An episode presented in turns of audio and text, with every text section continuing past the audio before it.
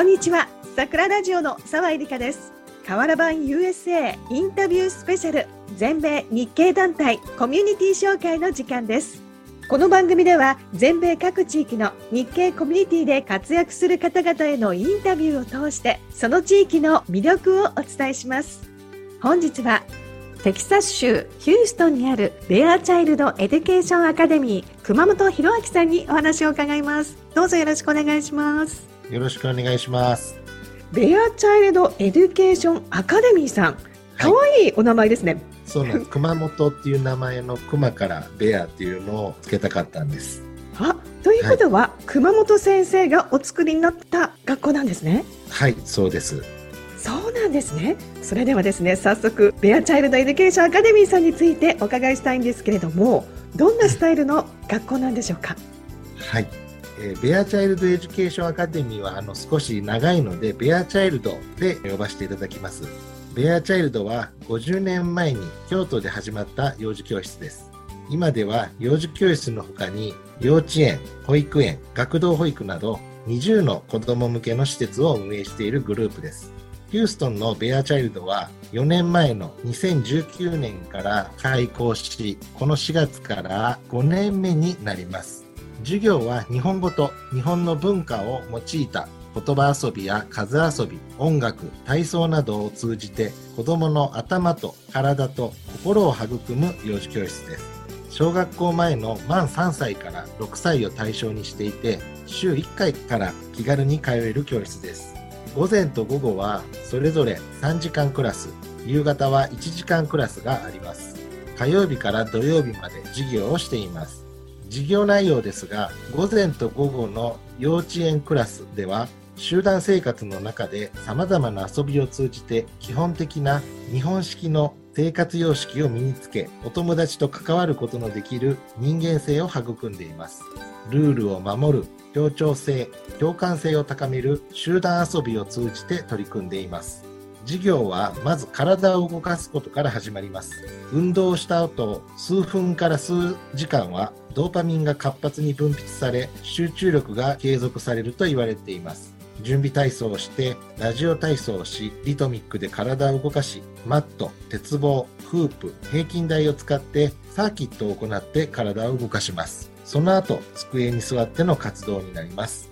夕方の幼児教室では独自の教材を使って知恵、数、文字のプリントを使って学習をしています。設立が1972年50年前とおっしゃいましたがあの私の父親と母親2人があの始めた教室ですそう。なんですねとですね、その時は京都幼児教室という名前で始まりまして、本当に幼児教育に関して経験をたくさんお持ちでいらっしゃるんですけれどもそして、はいアメリカではテキサス州ヒューストンに熊本先生が始められているということですね。はい。私は、えー日本の保育園の園長をしておりまして、はい。園長先生なんですね。はい、そうなんです。ベアチャイルドエデュケーションアカデミーこちらが4年前今年で5年目ということではい。1日の日課をホームページにも掲載されていらっしゃるんですね、はい。朝のお仕事お片付けも朝やって朝の体操が毎日あるんですね。いいですね、はい。これもう片付けをやるっていうのは本当日本ですよね。スナックタイムもあるんですが、はい食べ終わった後に自分がこぼしちゃったりしますので、それは小さい大きで取ってもらってます。あ子供たちがやるんですか？はい。自分で干したら自分できれいにするというのも日本式のしつけとしてやってます。はいそれは第一ですよね本当にアメリカでは掃除の時間がないので日本だと雑巾で床をやりましたよねあ、そうですね。あれからやっぱりチームワークですとか分担性とか日本に戻った時にお掃除があるのでそういった時に順応させるためにも必要ですよね。はい。そのように考えてます。日本式のということは皆さん例えばクラスが始まる前に起立例ってやりますよね。そうですね。あの、立って気をつけをして挨拶から始まります。本当に日本そのままですね。そうですね。あの、日本のカリキュラムそのまま使っております。動画がホームページでも配信されていますが、言葉カードですとか幼稚園の頃からお勉強してますねみんな。はい、そうなんです。それをもう教え込むんじゃなくて、先生と子供たちが一緒に楽しみながらやるっていうスタイルで取り組んでおります。はい。遊びながらっていう感じで皆さん楽しそうですね。はい。ね、図書コーナーもありますね。そうですね。日本の絵本をもらったりしてですね、たくさん揃えることができました。そしてなんか道具もたくさんありますよ。あのけん玉ですとか、腹話術ですとか、カルタもありますし、そうそですはいいった日本の本当昔からある玩具もたくさんありますね。はい。そろばんもあるんですか？あ百玉そろばんっていうのをやってまして、ええ、弾くとですね、とてもいい音が出て、子供たちがパッと集中、振り向いてくれるす。るので、それも子供たちが大好きな遊びの一つですね。そして俳句などもされたりとか？するんですね。そうですね。もうあの毎日毎日毎回子供たちと一緒に読むんですけど、好きな子供は覚えていくんですけど、その言葉の響きとかですね、ええ、なんか音とリズムが真似して言ってくれております。ああ、本当に言葉漢字などもやってるんですね。すごい無我夢中とか。四字熟語ですね。はい、それも音の響きで、へえ、あ素敵な学校ですね。またこうやってホームページにたくさん公開されているのも親御さんが見て安心できますね。そうですね。あのいろんな行事をされていると思いますが、どんなイベントがありますか？はい、開園当初は夏祭りでかき氷をしたり、はい。あの遠足に行ったりですね、お正月ではあのおせち料理を持ってきて、皆さんに食べていただいたり、お酒も飲んでいただいたり、え？あの豆まきをしたりしたんですけど、あのコロナになってですね、今はちょっとそういうのを行っておりません。お酒を振る舞うって保護者の方も来てイベントにあ、そうですね。はい。あそれは楽しいですね子どもたちも保護者が来るとなんかワクワクしますし親御さんたちも、ね、子どもたちの普段の生活学校での様子を見るのっていうのはとても嬉しいですよね。はい。すごくお酒が、あの、アメリカ人の方だったんですけど、あはいあの白ワインみたいだっていうので一口飲んでとても喜んでいただいてええあのとてもたくさん飲まれて帰られました。あそうなんですね。でもあれですよね。やっぱりそういった親御さんたちアメリカの方だったら、ね、日本の文化を触れることができますね。はい。喜喜んでもらいました。でそれはお正月のイベントですね。そうです。ね、おせち料理ということでおせち持ってくるのは大変でしたね。そうですねあの妻がその時期に後から来ることがありましてはい。真空パックの、まあ、できたおせち料理を持ってきてもらいましたごぼうとかレンコンとか、はい。人参えー里芋っていうあの真空パックに入れられたやつが売られてますので、それを購入して保護者の方もおせちなかなかね手に入らなくて、工夫を凝らして作られたりとか子どもたちもやっぱりそういうおせちという文化を触れさせたいけれどもなかなかねできないのでベアチャルドさんでやってくださるのはありがたいですね。その他にははい、保護者向けにですね子育て講座としましてひらがなをどうやって子どもに教えたらいいかまた正しいお箸の持ち方正しい鉛筆の持ち方を保護者に伝える子育て講座をしたりしていました。やっぱりお箸っていうのは主にやっぱり自宅で使うのでご両親が教えるということになりますよね。なので、はい。保護者向けにということなんですね。はい。ちなみに今こっそり伺ってもよろしいですか？どうやって教えたらいいんでしょあの鉛筆の持ち方鉛筆を持った上で鉛筆を持つ方が箸の動かす方で、もう一本は薬指のところに固定させるんですけどう最初にはい。鉛筆の形で持たせてから下の箸を入れるっていうことですね、はい、そうですね。親指と人差し指の間に入れて下の箸は固定させる。で上を動かす、あそれはいいですね。保護者の方にどうでしたか？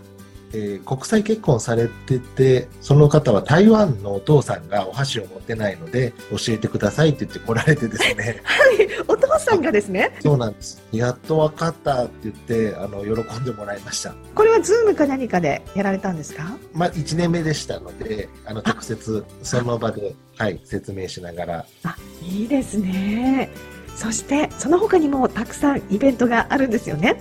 はい最近茶道体験を始めましてええ。えー、と日本からあの道具を持って行ってですねあのお茶を立てる混ぜる所作から子どもたちにやってもらってで簡単なお茶菓子を食べてですねお茶を飲むという茶道体験をしております。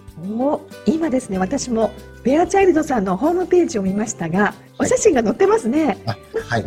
子供たちがこれ本当の日本の大人用のお茶碗を持ってあのお手前あ皆さんお茶立ててますねちゃんと。こう茶筅でシャカシャカシャカって。最初はあのなんか苦いって言って飲まないはい。子供たちが多かったんですけど最近は慣れてですねだんだん飲めるようになってはい。あの楽しんでくれる子供たちが増えてきました。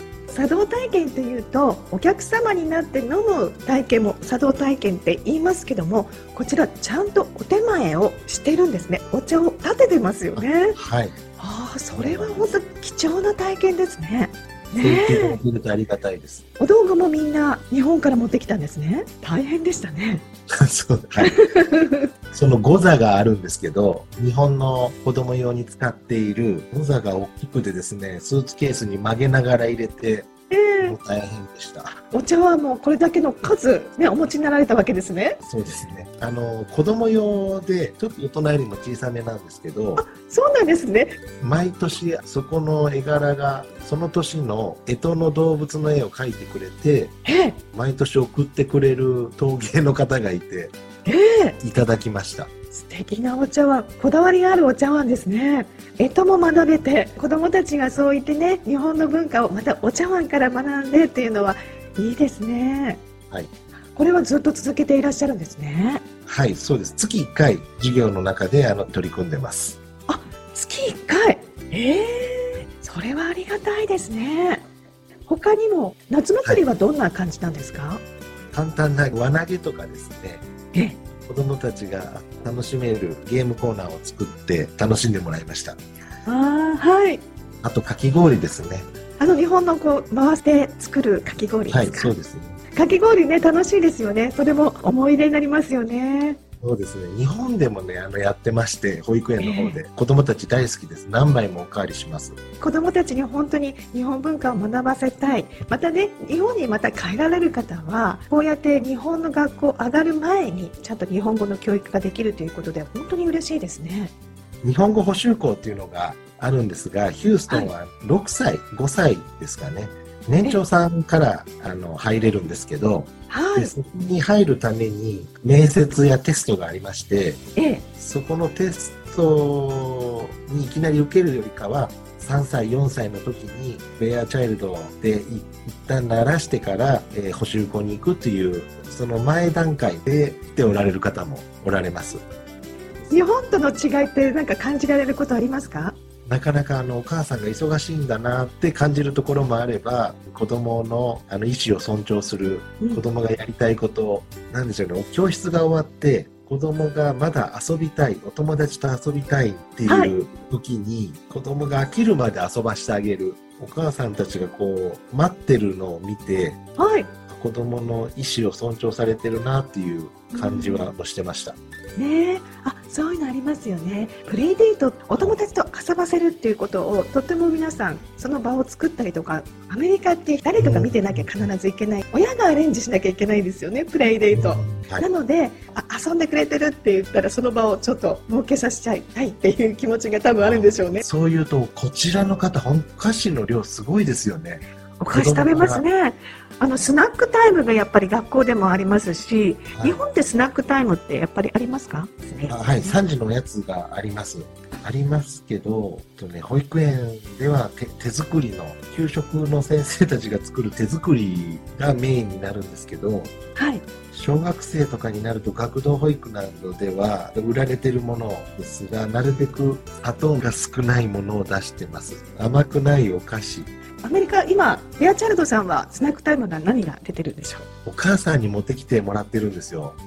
その方が安心ですねやっぱりはいアレルギーの子もいますからねはい。でご両親がどちらかがアメリカの方ですとかお母さんがアメリカ人の方もいるとなると、はい、おられます。スナックとかはやっぱりアメリカっぽいものが入ってくるわけですねはい。家庭によっても全然違いまして、果物の家庭、グミの家庭とか、チップス、はい私は持たせてる方なのでみんな何持ってんだろうってちょっと気になってました果物は本当いいと思います。いつもいいなと思うのはやっぱり果物ですね。消化もいいですしそうですね。果物ね持たせるように思いました。はい。あのこれまででこう印象に残ることなどございますか？はい。とですね、ヒューストンに行ってから、あの、半年経った時に、自分の子供をヒューストンに2ヶ月半一緒に連れて行きまして、え？えっと現地の保育園に入れまして、満3歳になったばかり。はい。で、朝8時半から仕事終わりの6時まで預けて、子供が頑張ったと思います。頑張りましたね。だって慣れないところで、はい。それでですね、お弁当を作らないといけないんですけど、ええ。保育園の方で頼むこともできるんです。はい。1日目に頼んだら、食パンと果物だけが出てきたみたいで、はい。で、これは食べないと思いっきし泣いたみたいで、先生からライスをもらったんですけど、先生ライス持ってたんですか？ライス持ってたんですよ、たまたま。はい。はい。で、あ。の、お父さん、これはちょっと、この子はもう多分無理だと思うから、お弁当作ってくださいって言われて、で、はい。僕が毎朝、あの、おにぎりを作っ海苔巻いて、毎朝作っておりました。お父さんも頑張りましたね。はい。で、僕もその、どういうふうに子供が変わっていくのかと、その保護者の気持ちを分からないといけないと思ったんで、えちょっと子供には犠牲になってもらったんですけど、あの、いい経験ができました。え、そうですね。はいお子さんなんかどんな風に変わられました？思い起こせばどんな感じでしたか？やっぱりあの子供って柔軟で、あのどこでも対応できるんだなっていう、初めは泣いてたんですけど、だんだんだんだん泣かずに楽しんでいくようになりまして、初めに言った言葉が、ストップってなったんですよ。ストップ？ストップ？自分自分の身を守る言葉はいを先に覚えるんだって思いまして、ノーとかやめてくれっていう英語を、うんあ、はい。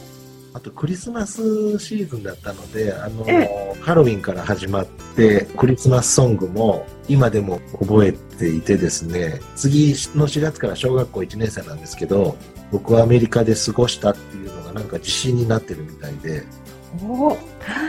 すごくいい経験ができたと思ってます。あのちょっと熊本先生にはい。ちょっと質問いいですか、私から教えていただきたいことがあるんですが、はい今プレキンダーガーデンという日はい本でいうと年長さんの年齢なんですが、いまだに朝泣いてるんですが行きたくない、ああ、そうなんですね。はい、クラスの前で落としていかなきゃいけないんですけどもどうしたらこう元気にいってくれるんでしょうかね。まあ、慣れないうちは泣いてる子さんいらっしゃると思うんですけれどもそういう時にはどうやって言い聞かせたらいいんでしょう？そうですね。その子供にもよるんですけど、子供って賢いので、お母さんの顔色も伺ってるんですよ。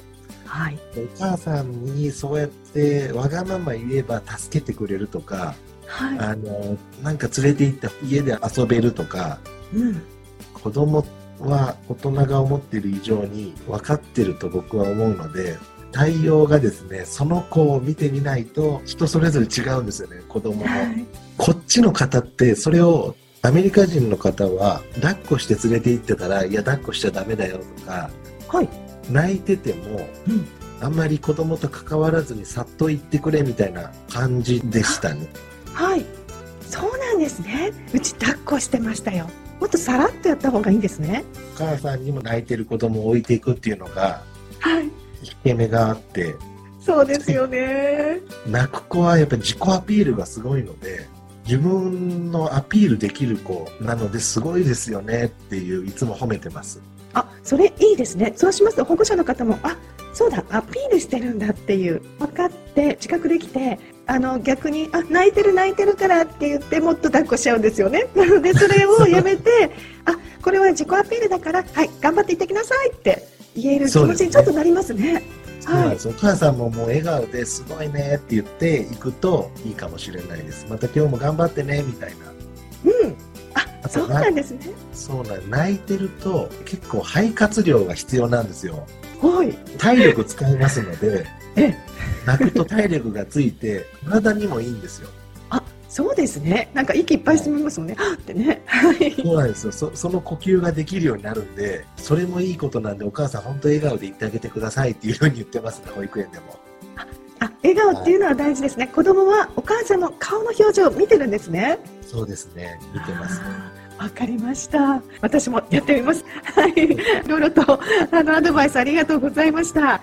それではですね、ここで、熊本先生のお聞きになりたい曲をリクエストいただきたいんですが、はい。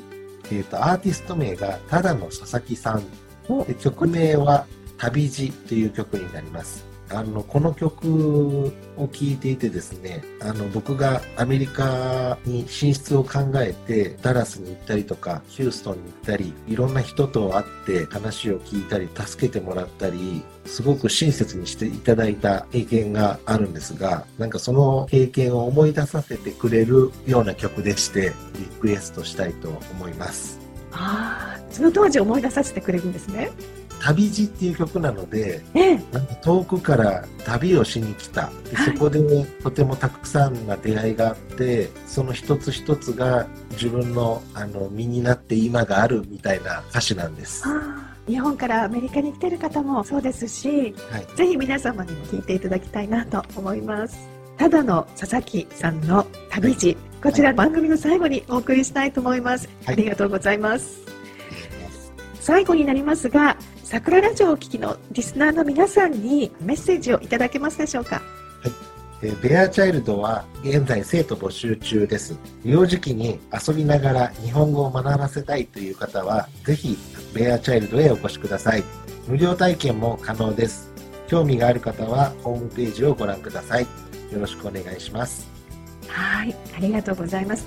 ホームページは bear-academy.com ね、ホームページにもビデオもたくさん載ってますので、ぜひね、ご覧いただけたらと思います。ありがとうございます。あの、熊本先生、今日は本当にいろいろお話を伺いまして、あの、私も大変勉強になりました。ありがとうございました。ありがとうございました。